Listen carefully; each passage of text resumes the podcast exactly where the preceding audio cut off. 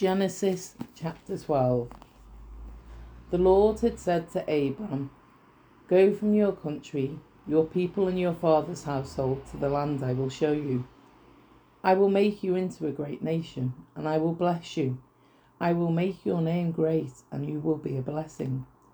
I will bless those who bless you, and whoever curses you, I will curse, and all peoples on earth will be blessed through you.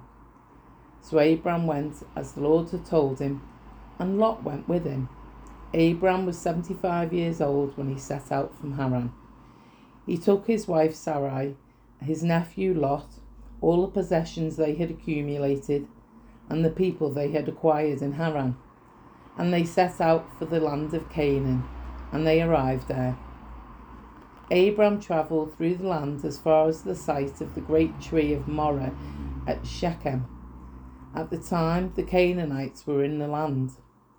The Lord appeared to Abram and said, To you, to your offspring, I will give this land.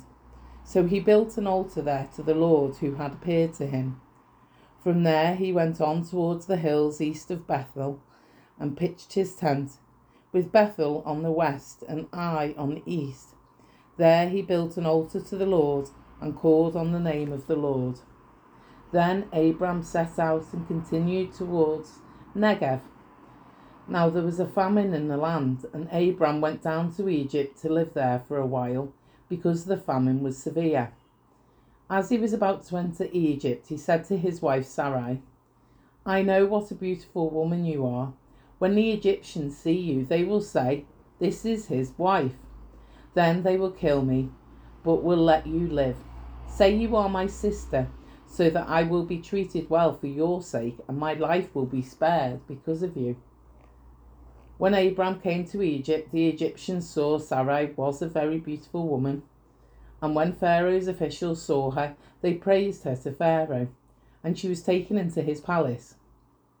He treated Abram well for her sake, and Abram acquired sheep and cattle, male and female donkeys, male and female servants, and camels. But the Lord inflicted serious diseases on Pharaoh and his household because of Abram's wife Sarai. So Pharaoh summoned Abram. What have you done to me? he said. Why didn't you tell me she was your wife? Why did you say she is my sister? So that I took her to be my wife.